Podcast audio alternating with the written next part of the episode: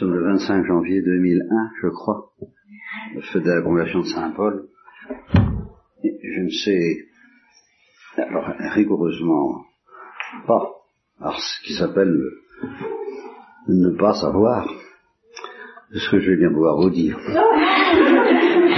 Alors là, euh, l'évangile, je, savais que c'était le jour de la conversion de Saint Paul, j'avais un peu oublié. Alors l'évangile m'a rappelé, enfin l'évangile de la lecture, m'a rappelé euh, ce chemin de Damas, ce voyage. C'était un voyage, je me disais, eh oui, ça c'est un voyage, ça. Euh, ça facilite pas la, toujours la vie. Et le voyage de Saint Paul à, Damas, ça lui a pas facilité la vie. il s'est passé quelque chose je ne dirais pas que j'ai été ébloui par une lumière euh, de ce genre, encore que, encore que, euh,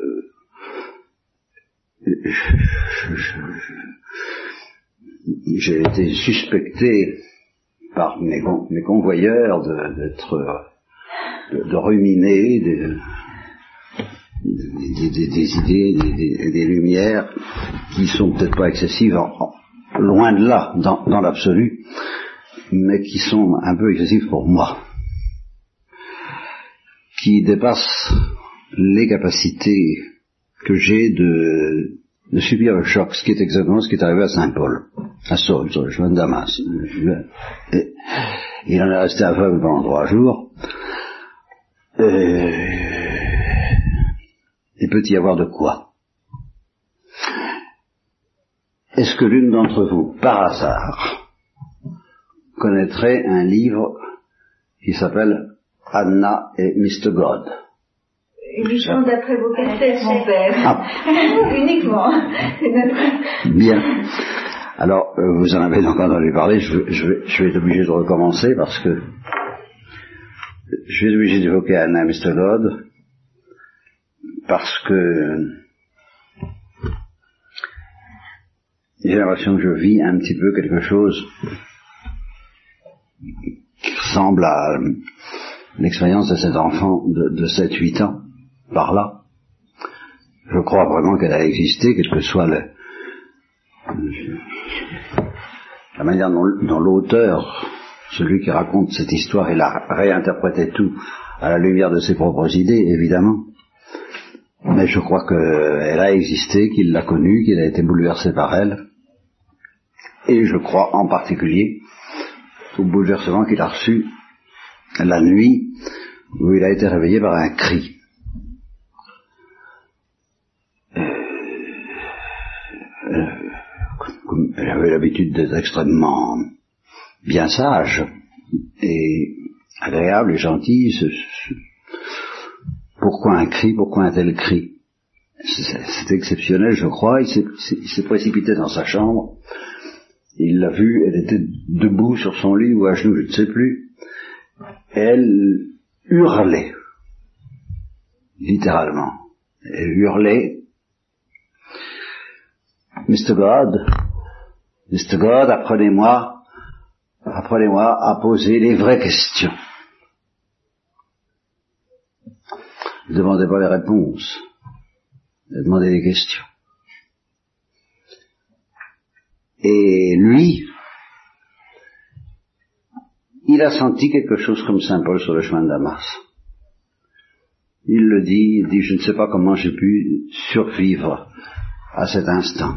Il a senti que la, lumière, vous savez, la lumière, c'est bien, c'est bien la lumière, mais quand la lumière arrive, il euh, faut pas qu'elle soit trop intense, sinon ça donne des accidents comme l'accident de Paul qui en devient aveugle, l'accident de, cette, euh, de, ce film, l'auteur de Anna God qui, qui, a eu peur de mourir, carrément. il y a euh, la lumière de Fatima, euh, elle aussi, elle a été éblouissante, traumatisante, ceux, qui, ceux, que n'en sont, sont parmi non plus. Et alors, en sortant de là, eh eh bien, on ne sait pas quoi dire. On ne sait pas quoi dire.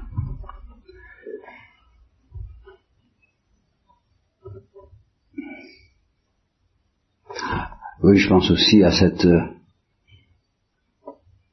me semble, cette, cette institutrice hongroise qui était, c'est Maria jusqu'à qui raconte ça dans, oui, bon, je vois que vous savez de quoi je parle, alors je, je, je me fatigue pas à raconter.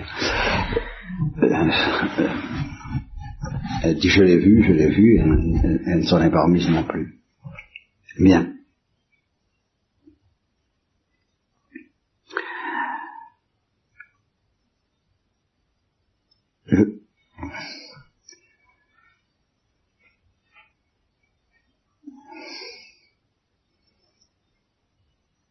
J'ai accepté de faire cette instruction avec le pressentiment qu'en effet c'était un peu une folie.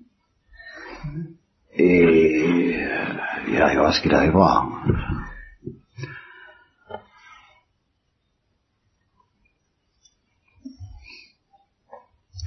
Tout ce que je peux, je peux essayer de témoigner, justement que la, lumière que nous pouvons recevoir sur la terre a certainement quelque chose d'excessif pour notre équilibre humain.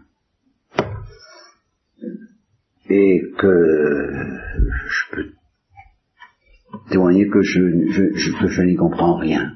Je n'y comprends rien. Et alors, justement, ça, je vais pouvoir tout de même dire, pouvoir tout de même vous dire quelque chose de clair, limité, précis, simple, facile à, facile à assimiler, euh, et, ça, et ça dira tout ce que j'ai à vous dire ce matin, tout, en quelques mots, très simple.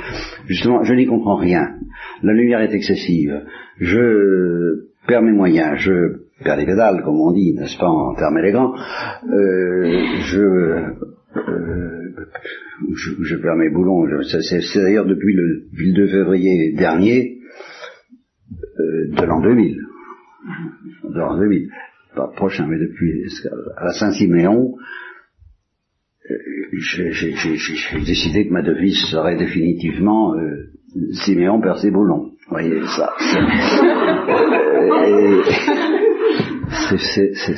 C'est vrai.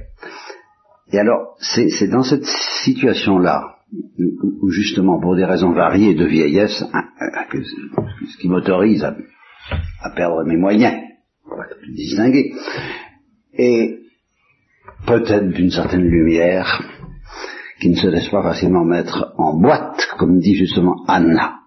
Car justement, c'est ce qu'elle dit à Finn après. Une fois que c'est, fini, cette, crise, il lui demande, qu'est-ce qui t'est arrivé? Qu'est-ce qui t'est arrivé?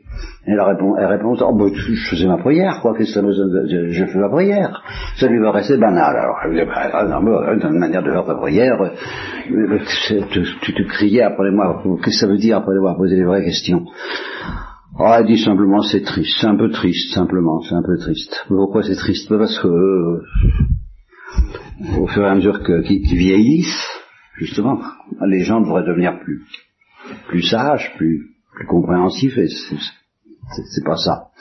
Ils, ils, mettent Mr. God dans leur petite boîte.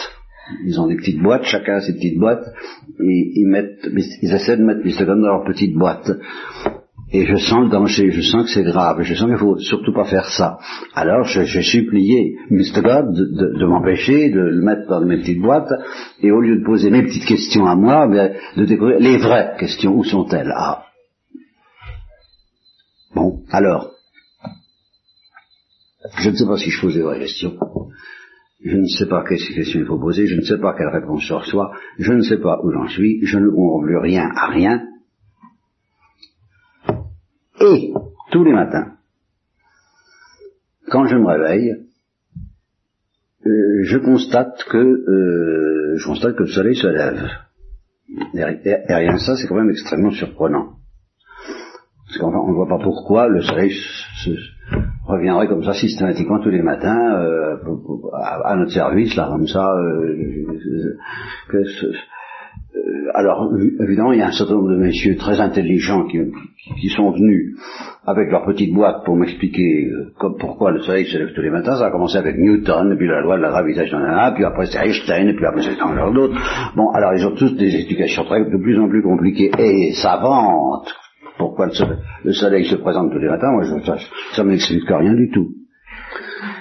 Et quand je vois le soleil se lever, je, je, je suis étonné. Qu'est-ce qui se passe? Mais qu'est-ce qui se passe? Et puis, quand je me réveille, je j'ai la foi. Alors là, je suis encore plus étonné, parce que je l'ai perdu à l'âge de 12, 13, 14 ans.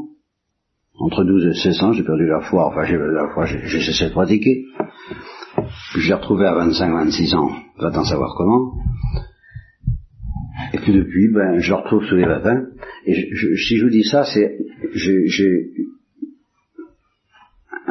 dans, dans, dans, le temps où j'avais des forces pour prêcher, j'étais tombé sur un, un Suisse avec qui j'avais mangé d'abord, puis on avait fait la conférence. Euh, non, j'avais fait la conférence le matin, je vous la fais maintenant, puis on avait déjeuné à midi, et j'avais fait une conférence brillante, très brillante, forcément, avec euh, euh, et puis un, peu folle. Alors ça, euh, ça, ça reste un peu vrai, un, peu folle et un peu affolante.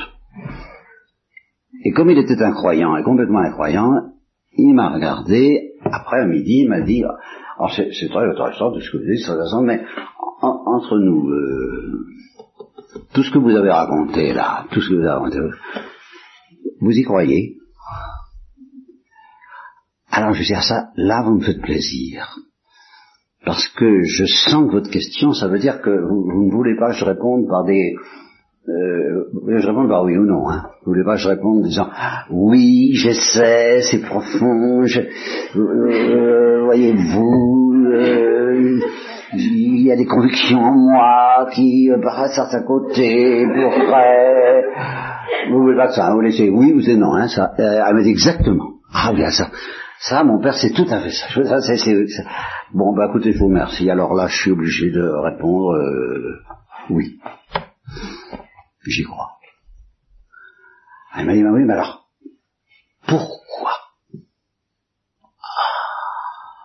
Ah, ah Alors là, je lui dit, écoutez, si je voulais euh, me débarrasser de vous, je vous dirais que l'Église dont je fais partie, et que j'appelle l'Église enseignée, et je ne dis pas l'Église enseignante, parce que l'Église enseignante, c'est un, charisme extrêmement précieux, infiniment précieux, de, un charisme de sécurité, infiniment précieux que Dieu a mis au service de l'Église enseignée, pour que, dans certaines questions névralgiques, elle sache nettement où est le vrai, où est le faux, où est le précipice, où est la sécurité. Alors là, ce, sont des rampes de sécurité qui sont magistralement offertes par le magistère à l'Église enseignée. Mais euh, c'est pas l'Église enseignée qui apprend aux saints à respirer, à vivre, à, chanter euh, et qui leur révèle qu'au fond du cœur Dieu les aime. L'Église enseignante, elle garantit. Mais celle qui sait tout, c'est l'Église enseignée, selon ce que Christ a dit, je crois que c'est la quatrième tout est écrit dans le cœur de ceux qui croient, qui espèrent et qui aiment. Bon, eh bien, euh, cette Église enseignée, elle a d'excellentes raisons de croire. Elle les a expliquées pendant 2000 ans. Je les connais un peu. Un peu, je m'en étudié un peu. J'ai mon rudiment. Alors je sais un peu quand même pour quelle raison l'Église enseignée croit en la parole de Dieu, à la Bible, à la, révélation chrétienne. Et, les raisons qu'elle a de croire, je les partage. J'y adhère, je suis très, très convaincu. Bon, mais, mais c'est pas ça qui me donne la foi. C'est pas ça qui me donne la foi ça, me donne des raisons de croire, mais ça ne me donne pas la foi. Et alors la foi, ah ben je sais pas. Pour ça je, je m'avais, je m'avais la foi. Voilà, c'est, et je préciserai un petit peu la foi dans la situation que je me trouve en ce moment en particulier. C'est comme si, en effet, tous les matins, et puis tous les soirs, et puis tous les midis, et puis, comme disait ma grand-mère, à chaque heure comme à toute heure, comment ça se Dieu me disait, bah oui, tu n'y comprends rien. Hein.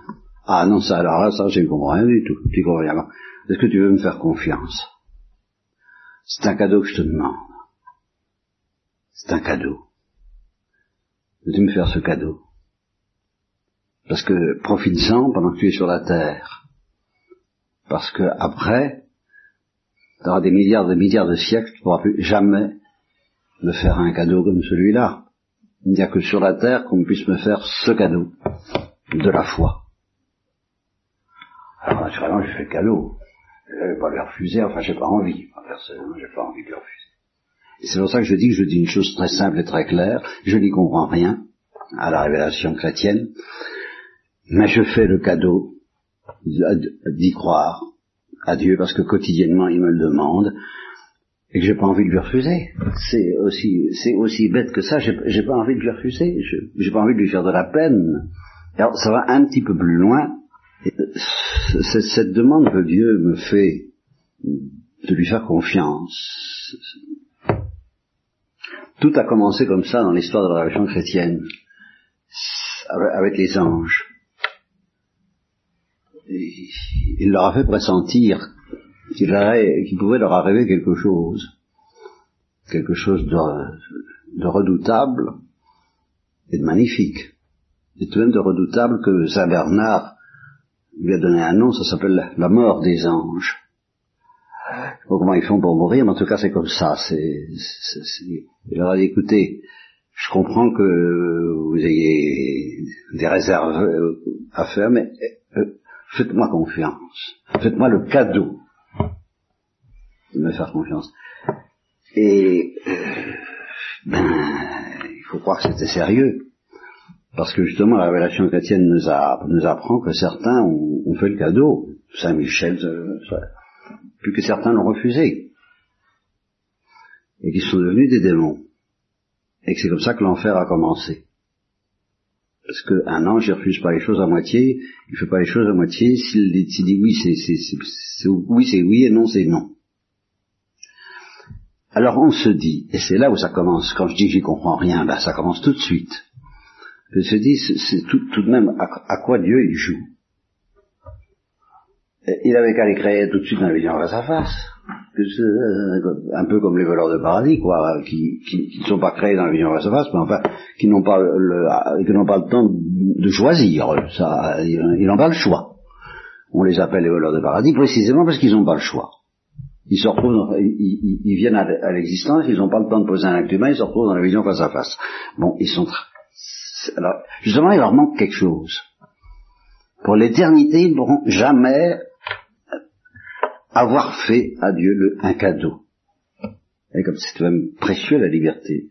C'est tellement, ben alors, on, on, se dit, mais ça coûte tellement cher l'enfer, c'est tellement horrible que euh, si, si, Dieu avait créé tous les, puisqu'il a envie d'avoir des créatures. Bon, alors ça aussi, on me demande pourquoi. Hein, ça, quand on est quand on est trois et qu'on est heureux comme ils sont trois, qu'est-ce qu'on a besoin de créatures? Alors, ça, j'y comprends rien.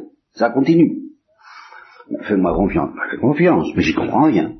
Bon, mais attends qu'à donner l'existence des créatures, autant les mettre tout de suite dans la vision face à face. Comme ça, il n'y aura pas de dégâts. Oui, mais ils ne feront pas de cadeaux. Alors là, à cause du cadeau. À cause du cadeau. Bon, ben, je, je, dis à Dieu, là, je comprends rien, votre histoire, vous, pouvez, pouviez pas entrer tous dans la vision face, fais-moi confiance. Ah, bien. Je fais confiance. Puis la Sainte Vierge là derrière, elle me dit, et moi aussi j'y comprends rien, mais ça, j'ai rien compris. Pendant toute ma vie, j'ai rien compris. Jusqu'à jusqu'à l'Assomption, j'ai rien compris. Mais je, je fais le cadeau parce que je sentais bien qu'il me demandait de, lui faire confiance, tu peux, tu peux, tu es mon enfant, tu peux bien essayer à faire autant, alors je, je, je marche, je passe. Mais euh, c'est une drôle d'histoire. Et alors, euh, ça c'est pour les anges. Alors les hommes, c'est pas fini parce que en effet, l'enfer existe. En effet, Dieu n'est pas du tout indifférent à ce qui se passe en enfer. Il, ne regarde pas de ça du haut disant je m'en fiche. Non, il est bouleversé. C'est dit dans la Bible aussi, ça. Tactus dolore cordis intrinsecus. Toucher de douleur au plus intime du cœur. Alors les théologiens, ils disent, non, ils sont rien, il est, impassé comme ça, c'est leur affaire. C'est leur affaire. Moi, je constate que dans la Bible, Dieu n'a pas l'air du tout d'être euh, sans émotion. J'en ai assez de toi, Israël. Qu'est-ce que je t'ai fait, Israël? Les impropères aussi du vendredi saint. Enfin, qu'est-ce que, pourquoi tu me fais ça, Israël? Je n'ai pas été bon pour toi et, la colère de Dieu s'enflamme contre. Bon, alors la colère de Dieu, alors la quoi, quoi la colère de Dieu? Eh oui, ben c'est la colère de quelqu'un dont on se moque, d'un amour dont on se moque. Et, moi, je prends Dieu comme tel que la Bible me le présente. Il est très pathétique. il est plein de défauts même, si vous voulez. Mais c'est ce qui le rend vivant. Alors je dis, comment faites-vous pour concilier ça avec votre perfection J'y comprends rien. Fais-moi confiance. Eh ben, allons-y. Faisons confiance. si on fait confiance jusqu'au bout, alors, il dit, non seulement je ne suis pas indifférent à l'enfer, mais je vais te demander de me consoler de l'enfer. Et c'est ainsi qu'on aboutit à deux êtres dont j'ai fait connaissance il n'y a pas longtemps. Je dirais, je suis tenté de dire que l'Église aussi, elle a fait connaissance de ces deux, petits êtres depuis pas longtemps parce que elle les a béatifiés il y a très peu de temps, c'est François et Jacinthe.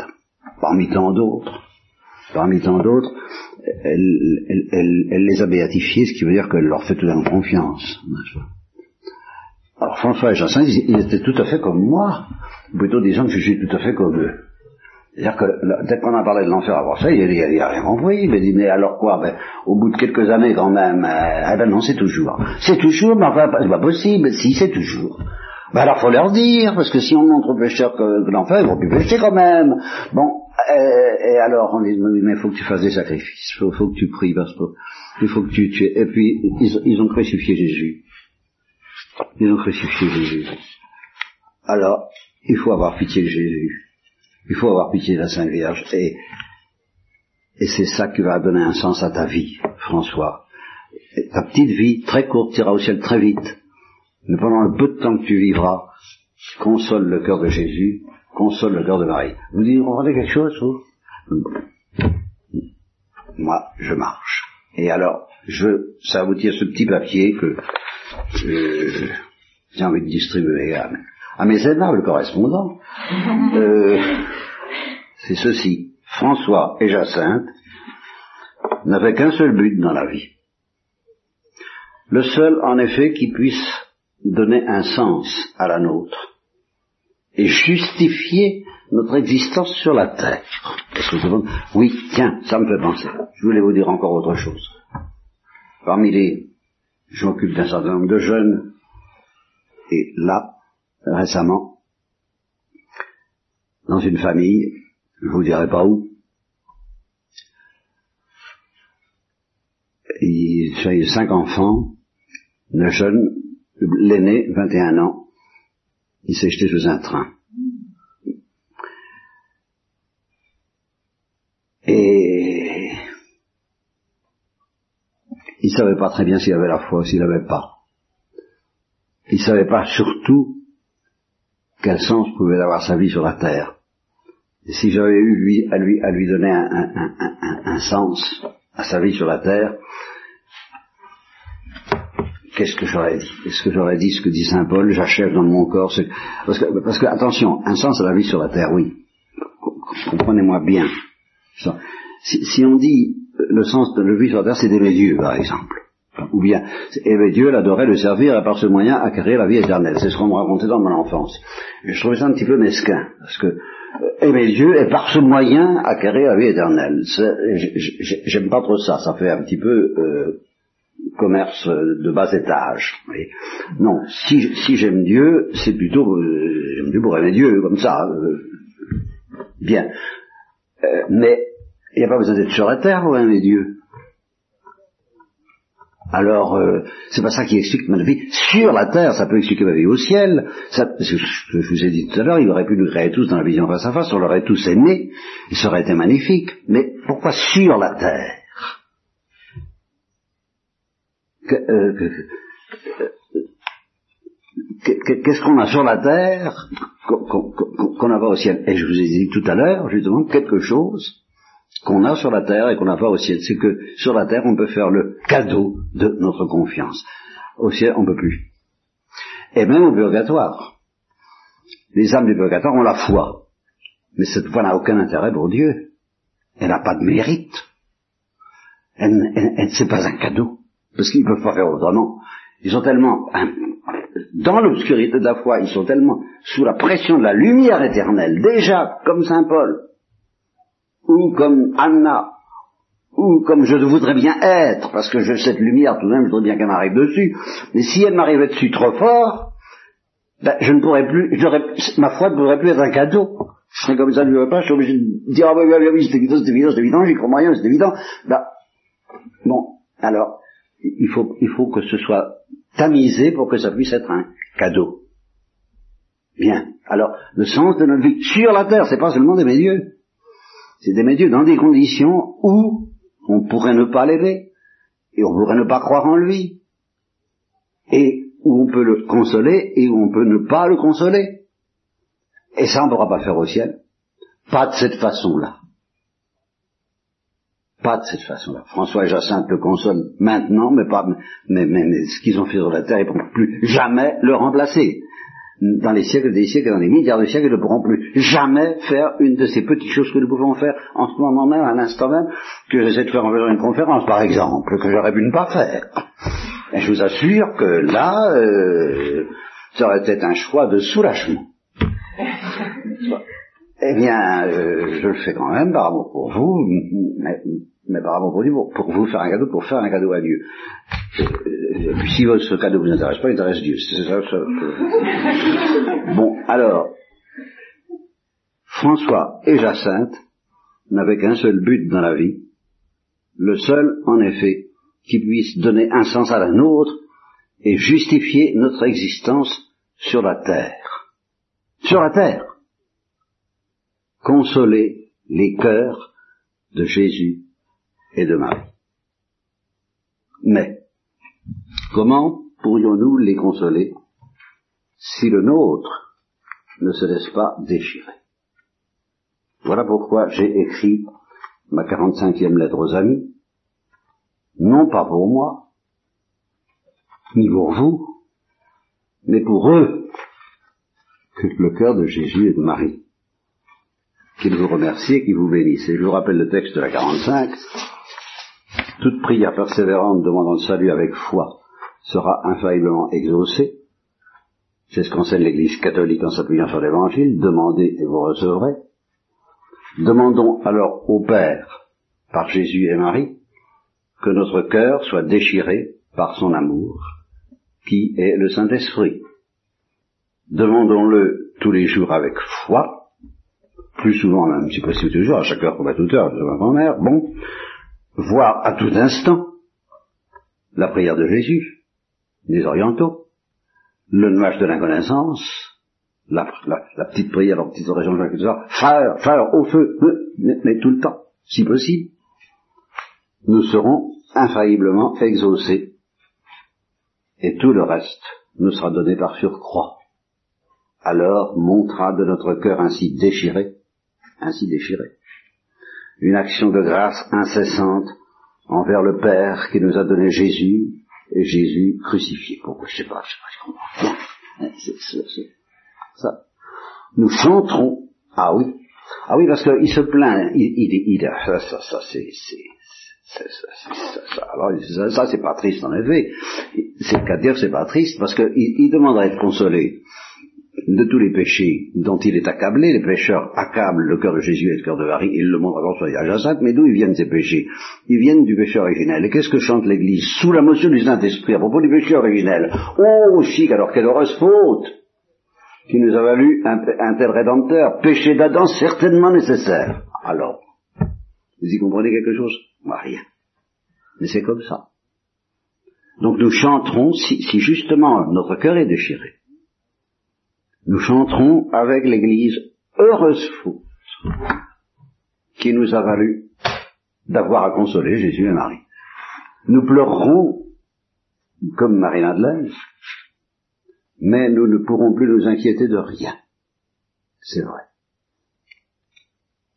Ayant choisi la meilleure part qui ne nous sera pas enlevée, et la paix de Dieu qui dépasse tout sentiment engloutira nos esprits et nos cœurs, de cet engloutissement que justement Dieu a proposé à tous les anges et ça leur a fait peur.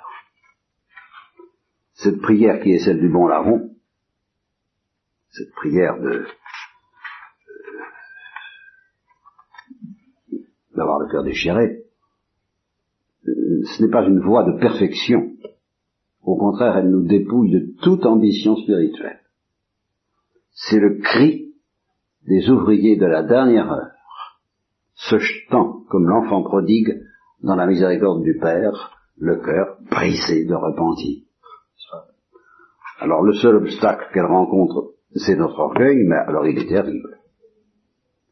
Si nous persévérons dans cette supplication, nous connaîtrons les affres du combat spirituel et l'agonie du vieil homme que Saint Jean de la Croix a longuement et abondamment décrite, suivez le guide. Heureuse agonie, au fur et à mesure que l'homme extérieur se décompose, l'homme intérieur se renouvelle de jour en jour. Merci de la demander pour moi tous les jours, s'il vous plaît. Et ça, ça, ça va m'aider à terminer la conférence. Je vous bénis au nom du Père, du Fils et du Saint-Esprit.